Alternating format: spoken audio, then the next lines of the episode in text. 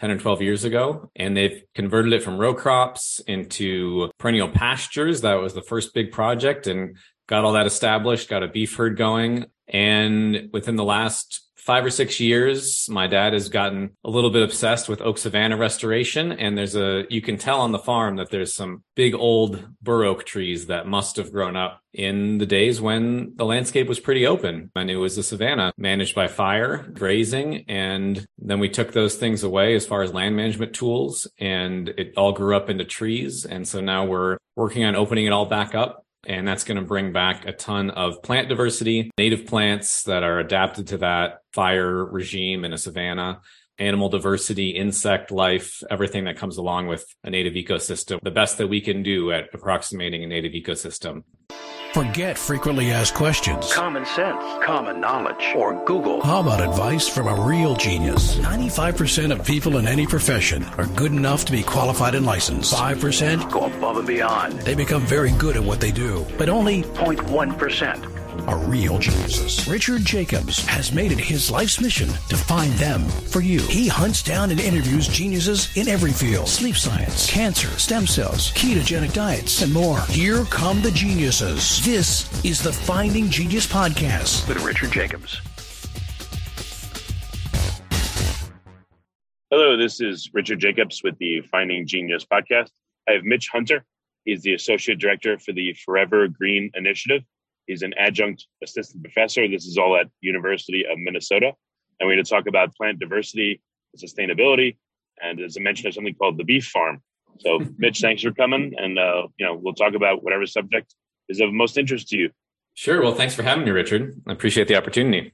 Yeah, no problem. I guess since it sounds unusual and intriguing, what is the beef farm, first of all? And then we can move on to other stuff. I think that's referring to my parents' beef farm. So my parents raise organic grass fed beef on about 120 acres of pasture and 30 some acres of in process oak savanna restoration. And that's in southeast Minnesota. So it's a farm that's been some land that's been farmed for over 100 years, not by us. We, my parents bought it about 10 or 12 years ago, and they've converted it from row crops into perennial pastures. That was the first big project and got all that established, got a beef herd going. And within the last five or six years, my dad has gotten a little bit obsessed with oak savanna restoration. And there's a, you can tell on the farm that there's some big old bur oak trees that must have grown up in the days when the landscape was pretty open and it was a savanna managed by fire, grazing. And then we took those things away as far as land management tools and it all grew up into trees. And so now we're working on opening it all back up. And that's going to bring back a ton of plant diversity, native plants that are adapted to that fire regime in a savanna animal diversity, insect life, everything that comes along with a native ecosystem. The best that we can do at approximating a native ecosystem. Pretty excited about that. It's not it's not my day job unfortunately, but it's a really awesome thing to get to be a part of a little bit here and there when I go home for holidays and that sort of thing. So you don't have any beef with your parents to make a bad joke?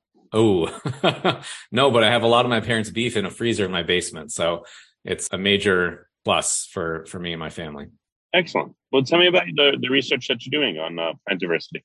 Yeah, so I am associate director of something called the Forever Green Initiative. We are a super unique program at the University of Minnesota. Really uh, nothing like Forever Green anywhere else, any other university. We are super interdisciplinary, bring in people with a lot of different areas of expertise. And we are all solely focused together on developing comprehensive crops and cropping systems and even supply chains for novel crops. The whole goal is to get new crops on the landscape with a specific focus of keeping our soils covered all year round. So again, based in Minnesota, it gets cold up here.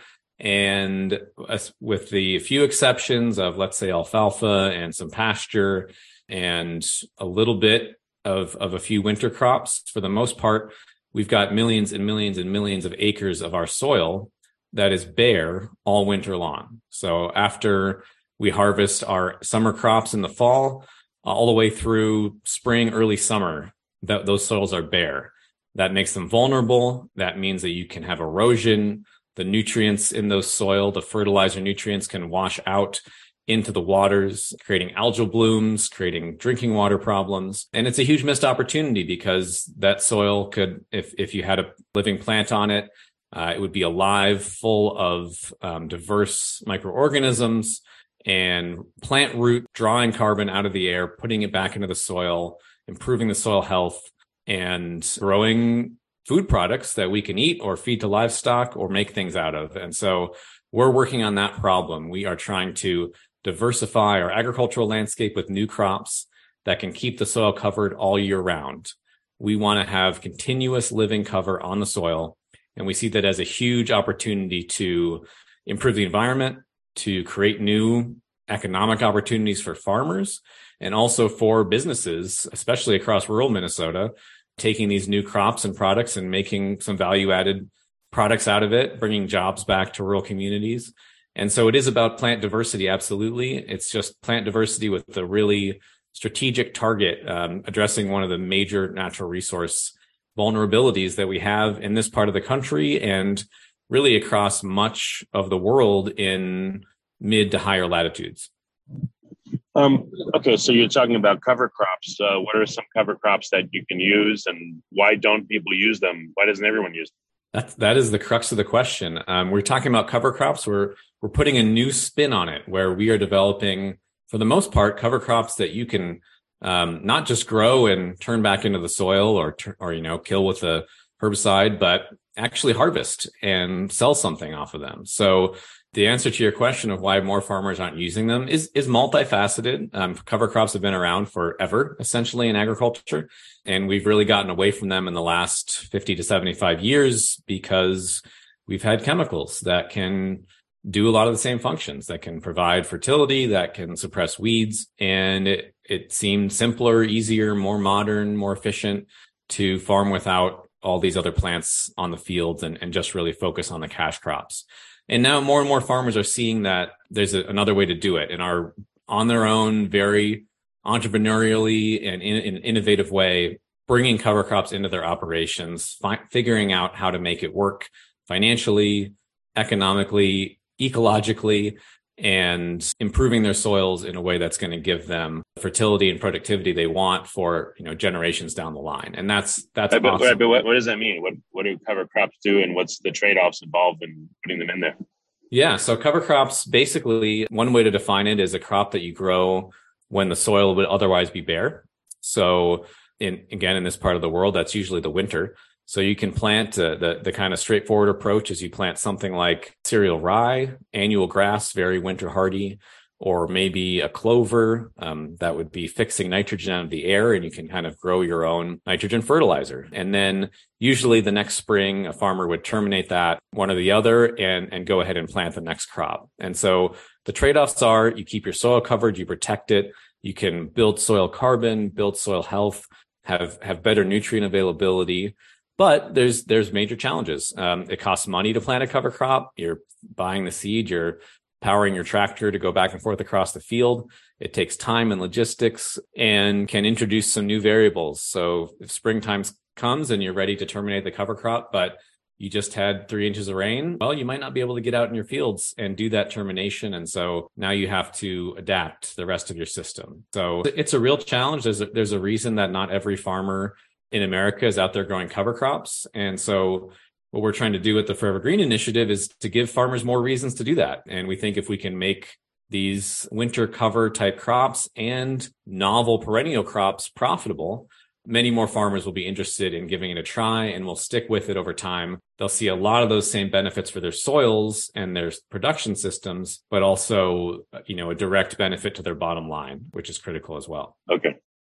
Before we continue, I've been personally funding the Finding Genius podcast for four and a half years now, which has led to 2,700 plus interviews of clinicians, researchers, scientists, CEOs, and other amazing people who are working to advance science and improve our lives and our world.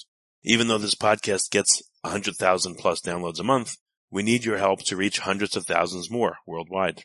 Please visit findinggeniuspodcast.com and click on support us. We have three levels of membership from 10 to $49 a month, including perks such as the ability to see ahead in our interview calendar and ask questions of upcoming guests, transcripts of podcasts you're interested in, the ability to request specific topics or guests, and more. Visit findinggeniuspodcast.com and click support us today. Now back to the show.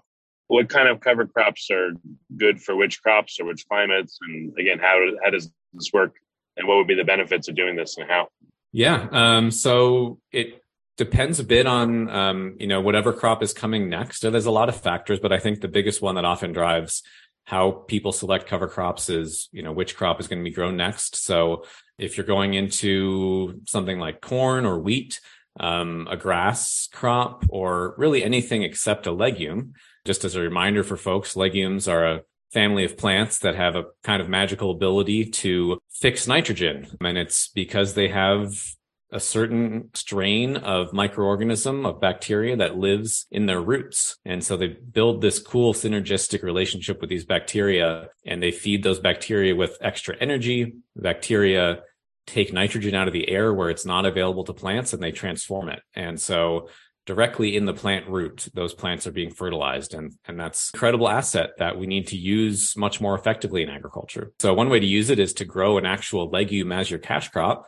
Beans, peas, soybeans. We, we grow a lot of legumes as cash crops. And so they can make all the nitrogen that they need but not every crop is a legume. And so when you're thinking about a, a, cover crop that you're going to rotate with your cash crops, a great strategy, if you can make it work, is to grow a really large legume cover crop right before your corn or your wheat, which, you know, those are crops that need a lot of nitrogen. You know, in your backyard garden, it might be your tomatoes that need a lot of nitrogen. So if you grow legume cover crop before any of those crops and you terminate it, turn it into the soil or just leave it lay on top of the soil, that nitrogen is going to make its way into the soil and be available for that next crop. So again, you can grow your own fertilizer and that is a big selling point for cover crops. There's lots of other things you can think about. If you've got a particularly bad weed problem, cereal rye can be a great, great thing to incorporate. It's super aggressive and is likely to outcompete whatever weeds you might have if you get it established well. So there's a, there's a whole wide range of different considerations that a farmer or a gardener might think about when deciding to plant cover crops. But you, you can be targeted. You can be prescriptive and, you know, I want a certain function. I want a certain outcome. And so I'm going to pick a certain species. And I think that's a very powerful way to approach it. Yeah, but I mean, do you have to tend to the cover crops? You're, you're not trying to get yield out of them. So is it that hard? I mean, you, you plant them and you just kind of let them grow as they grow, water them a bit, but not do much for them. And then you, you know, you till them into the soil for the, for the real crop you want to grow. And then you're paying all kinds of attention and you know, babysitting the crop to make sure you have maximum yield? You're about right. I mean, cover crops in the typical sense are pretty low maintenance. You do have to get them planted. Uh, you shouldn't, you know, no, one shouldn't discount how hard that can be, especially if you're farming on a larger scale to, to cover hundreds of acres, planting, uh, putting the seed down for a cover crop in the fall after you've or you, when you're in the middle of harvesting your other crops. I mean, that's a, that's crunch time. You see a lot of farmers out, you know, deep into the night with, with headlights on during harvest season. So it's, it is a commitment. It is a bit of a challenge, but you're right. Once it's in the ground, usually you can kind of forget about it until the next spring when you go in to terminate. And that's again for the traditional model of cover crops at the Forever Green Initiative. We're kind of trying to turn that model on its head and think about your winter crops as cash crops. So again, keep the soil covered, potentially feed it with some of the leguminous crops we're working with, and certainly build soil carbon, build a lot of those soil health benefits, but then have something to harvest. And if you're going to treat your cover crops that way, you do need to treat them like a crop, basically. It's a win- it's a winter crop, it's a rotational crop. And what we're doing is, is taking species that have been forgotten or even in some cases wild species and domesticating them so that farmers have a more functional, better toolbox of these winter crops and perennial crops than they've ever had before. Um, so that it's not it's not a sacrifice. It can be profitable. It can fit with the rest of your rotation. And yeah, you it does it is going to require management, but uh, you know that's what farmers do every day. So they're up for it. I think, um, especially if there's a good return on investment at the end of the day and they see their soils improving at the same time. Well, I mean, people grow peas and legumes for, for harvest. I mean, what, what could be learned from people that actively grow these things? Even to some people that like one man's trash is another man's, you know, treasure or one man's cover crop is another man's main crop. Absolutely. No, I think you're you're exactly right. We need to blow up those categories a little bit and certainly learn from the growers have who've been producing these crops for a long time. You know, something that's been lacking in the toolbox, especially for, for here in Minnesota and surrounding states is species that are winter hardy enough. So one of our big breakthroughs recently is to develop a winter barley line that's hardy enough for Minnesota. There's winter barleys out there and but none of them have been really viable up here. So that's a really concrete example of how our plant breeders have applied their expertise, their knowledge to find the find the genetic resources out there and develop a winter barley that can be grown in Minnesota. And we're trying to replicate that with winter pea. I think that could be credible advance for us and for the agricultural industry because it's a legume, because you can grow it as a cash crop for the peas. And at the same time, it's going to be building some, some nitrogen in the soil. So we're absolutely looking to models that are out there and growers that have been succeeding um, and just trying to translate that. And, you know, anywhere you go in the, in the in the country or the world, agriculture is different. It's always locally adapted. Even a corn grower in northern Minnesota and a corn grower in southern Iowa do things differently. And so we need to put options on the table, put tools out there that are going to work in our systems, in the diversity of our systems, and that are really targeted to the gaps in those systems. And that's what we're working to do uh, with plant breeding, with basic genomics and agronomics, all the way through food science and supply chain development which is what it takes to get these crops out on the landscape.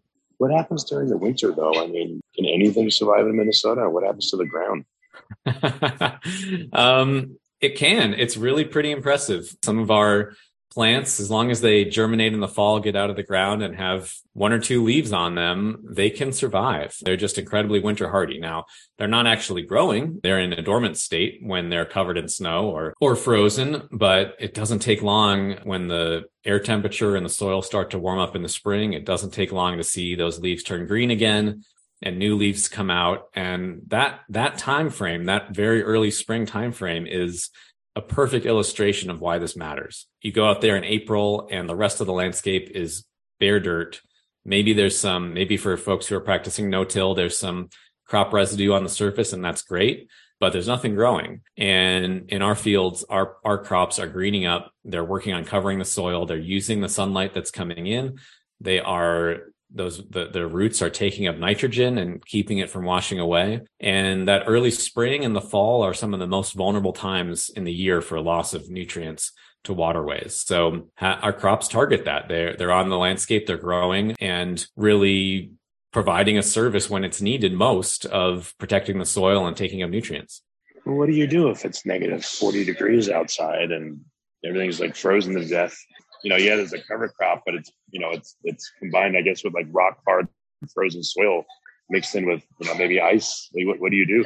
Well, that's the time of the year when farmers, at least crop farmers, really can take it easy. It's you you trust if you have varieties that you know are winter hardy, you trust that those plants are dormant and will spring right back. Um, you know, the soil's not vulnerable when it's frozen. So that's a good thing. Frozen frozen soil doesn't wash away and nutrients don't leach through because the water is not moving through it. Um, so it's it's okay in these systems for to have frozen soil as long as when it when it starts to thaw out, you have plants there who can protect it, take up the nutrients, and start growing, pulling carbon out of the air, and building some kind of yield that is useful for society and that farmers can sell. So that's the whole model we're working on. So does it matter if you have, you know, the legumes that are frozen onto the soil with the soil?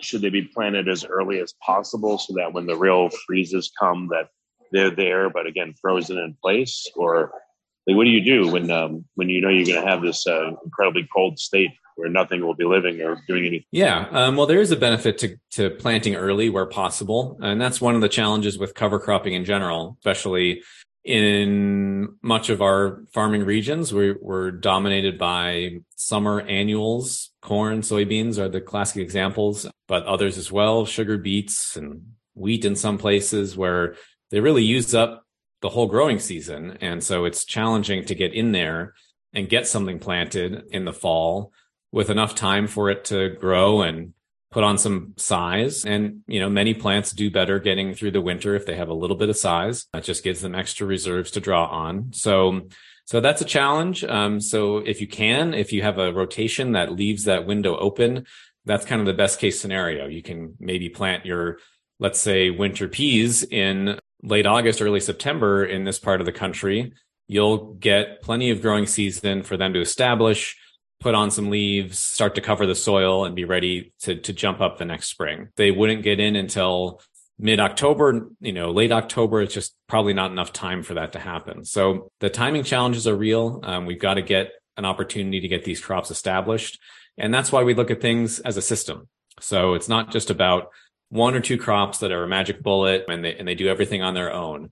It's really about designing whole cropping systems and rotations that fit together and that create those windows. So, for instance, one of our species um, that we work with is called camelina. And so we have a winter camelina. It's similar to canola. It makes a small seed that's packed full of vegetable oil. So you grow it and harvest the seed, and then you can crush it for vegetable oil. Very, very desirable. There's kind of a global shortage of vegetable oil right now. There's so much demand. And so we're developing that crop to be grown over the winter. It's super winter hardy, but we have to think about how it fits into the whole system. And if you just wait for cam- camelina to be mature and then go plant something after it in early July, that's a little bit tricky to grow much of anything of value starting in early July. You're just too late. Um, so what we've done is develop a system where we can relay crop. We actually plant the next crop of soybeans before the camelina is harvested. So the two crops are growing in the field together at the same time. And we've figured out systems where you can come in and harvest the camelina above the soybeans. You take, you take that off the field. The soybeans now are free to grow. They're already established and they can yield almost as much as a regular soybean that doesn't have this, this companion crop in the beginning. So that's how we're that's just one example of how we're thinking about the whole system and how it fits together and i think that's going to be a key to success does anyone grow these cover type crops year round i guess there are big farmers of what peas and and other hmm. cover crops right that grow them all year round or are they only grown really in the you know in the off season to help main crops that would be there then in the main growing season Right. Well, you're kind of getting to the philosophical question that my colleagues and I debate all too often, which is what is a cover crop? Because, you know, like peas, Uh, you're absolutely right. There's farmers growing peas all summer long. It's their cash crop. That's what they build their business on. And for them, it's not a cover crop. It's their, it's their cash crop. And usually they're, you know, producing that in a place with favorable climate, favorable soils, that sort of thing. Whereas Lots of other farmers might grow the same species of pea and only use it as a cover crop because for them, you know, it's a it's a great way to build up some nitrogen for the silage corn that they plant afterwards. So there's really no one you can't take any one species and say, well, this is a cover crop species and that is a cash crop species. I mean, you could use corn as a cover crop in certain situations if you wanted to. You can use soybean as a cover crop. I've seen that done. So it's really a matter of of how you're using it. That is how people typically think of it. And, you know, the long and short of it is that we have 90 million acres of corn or soy or so, 80 million or 90 million acres of soybeans. So about 90 million acres of both in this country. That's a huge amount of acreage. Um, those are the two biggest. Below that, um, it starts to drop off pretty quick, but still tens of millions of acres of wheats. In many cases, those are grown in a way that leaves the soil bare in the winter. So that's really the situation where you, you need to have a cover crop of some kind, or else you have something growing on the fields for four to five months out of the year, and the rest of the year they are bare. And that's just a major liability, a major risk, um, something that we can improve on in a way that helps farmers, that helps the environment, that even puts more product on the market to address some of those shortages I mentioned. And so, you know, cover crop or not, you know, what, what species it is, is, is kind of beside the point. The point in my mind is to come up with new systems that keep that soil covered all year round. And so we're doing exactly that. We're working on species that you can plant after corn. It's not always easy, but something we're working on. You can put something in right between corn and soybeans or after wheat and before corn. And always have something green and living growing on the soil because it's so critical to protect that soil. I mean, the soil, unfortunately, is washing away faster than nature is rebuilding it. And I don't know when some people say 60 years or less when it's it's all going to be gone. I think that's a maybe a little bit alarmist, but it's going away. And that soil is the foundation of our civilization. We all have to eat one way or the other, and it all comes from the soil pretty much. So we need to be a lot more proactive. We need to be thinking deep into the future as we think about how we manage our soils today. And a critical piece of that is keeping soil covered all year round. Now, if a farmer can figure out how to do that with a cover crop that they terminate and that works with their system, that's awesome. And I think there's a there's a place for some for-profit cover crops, some cover crops that you get to harvest for the farmers who need that in their system in order to take this leap and move to continuous living cover. So that's what we're working towards with annuals and with a variety of pretty pretty awesome, pretty compelling new perennials. So we've got a perennial cousin of wheat. We're working on a couple of different approaches to a perennial sunflower. We've got perennial flax that's already being evaluated to be commercialized. And so that's a, that right there is a, is a total marriage of a crop, cash crop and a cover crop. It does both and it does it for multiple years in a row with no tilling required, no replanting. So there's real potential here to have a pretty dramatic impact on the structure of our agricultural system and huge benefits for our society, for the environment and, and not doing it in a way where we're at all blaming farmers or, or putting a whole new burden on them. It's creating new opportunities for farmers. Um, and we take that very seriously and we want to make sure we're putting out crops that really work for farmers. So that's our goal. And it's, it is in a way to ultimately marry the concept of cash crop and cover crop. So you get the benefits of both. Can you, are there any cover crops you could plant amidst the regular crops? you know, it may impact yield a bit, but maybe it'll offset the amount of fertilizer needed. And it'll act as a cover crop and maybe a weed diminisher mm-hmm. you know, or a weed, uh, I don't know what you call it, keep them in abeyance while the regular crop's growing. Absolutely. Yeah. We, we do have one species we're working on that does exactly that.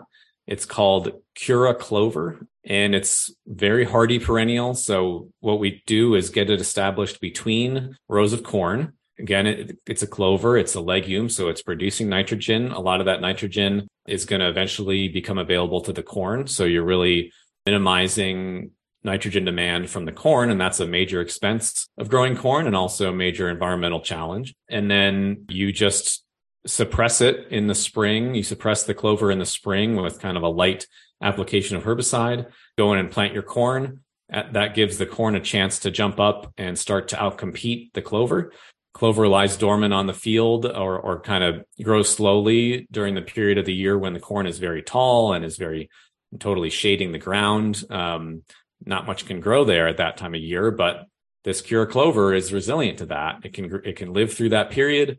And in then in the fall, when you come back and harvest the corn, the clover is already established and ready to take up nutrients in the fall, capture sunlight, keep the soil covered, and survive the winter and do it all again the next year. So very promising system. Um, you know, some kinks left to be worked out of that, but but yeah, it's absolutely one of the one of the approaches that we're exploring. Well, very cool. Well, what's the best way for people to find out more about your work, Mitch? Where can they go? Yeah, so you can go to our website. It is forevergreen.umn.edu or just Google Forever Green Initiative. Should come right up. And we have information there about all of the 15 plus different crops that we're working on, kind of the overall vision. You can get in touch with us, can, you know, especially if you're working in the food industry, connect with us in terms of accessing products. Um, if you're a scientist and want to collaborate, we're always looking for new collaborators. So yeah, re- recommend going to our website, forevergreen.umn.edu and getting in touch. Very good. And Mitch, thank you for coming on the podcast. I appreciate it. Absolutely. Thanks for the opportunity. Take care. If you like this podcast, please click the link in the description to subscribe and review us on iTunes. You've been listening to the Finding Genius podcast with Richard Jacobs. If you like what you hear, be sure to review and subscribe to the Finding Genius podcast on iTunes or wherever you listen to podcasts. And want to be smarter than everybody else? Become a premium member at findinggeniuspodcast.com. This podcast is for information only. No advice of any kind is being given. Any action you take or don't take as a result of listening is your sole responsibility. Consult professionals when advice is needed.